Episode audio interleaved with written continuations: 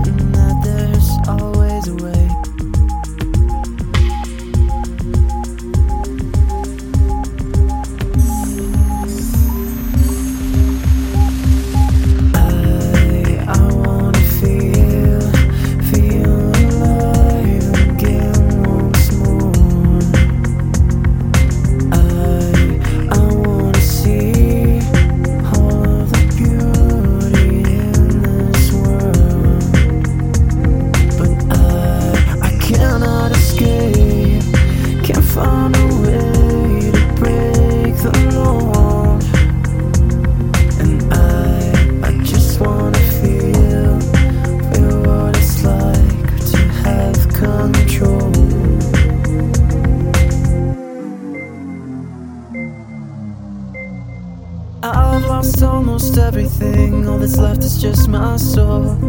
But even that's not mine to keep, feels like the devil's got a hold. And I've asked God for answers, but rarely does He show. The path that I should follow to me is paved with gold. I'd give up a good life, a life so filled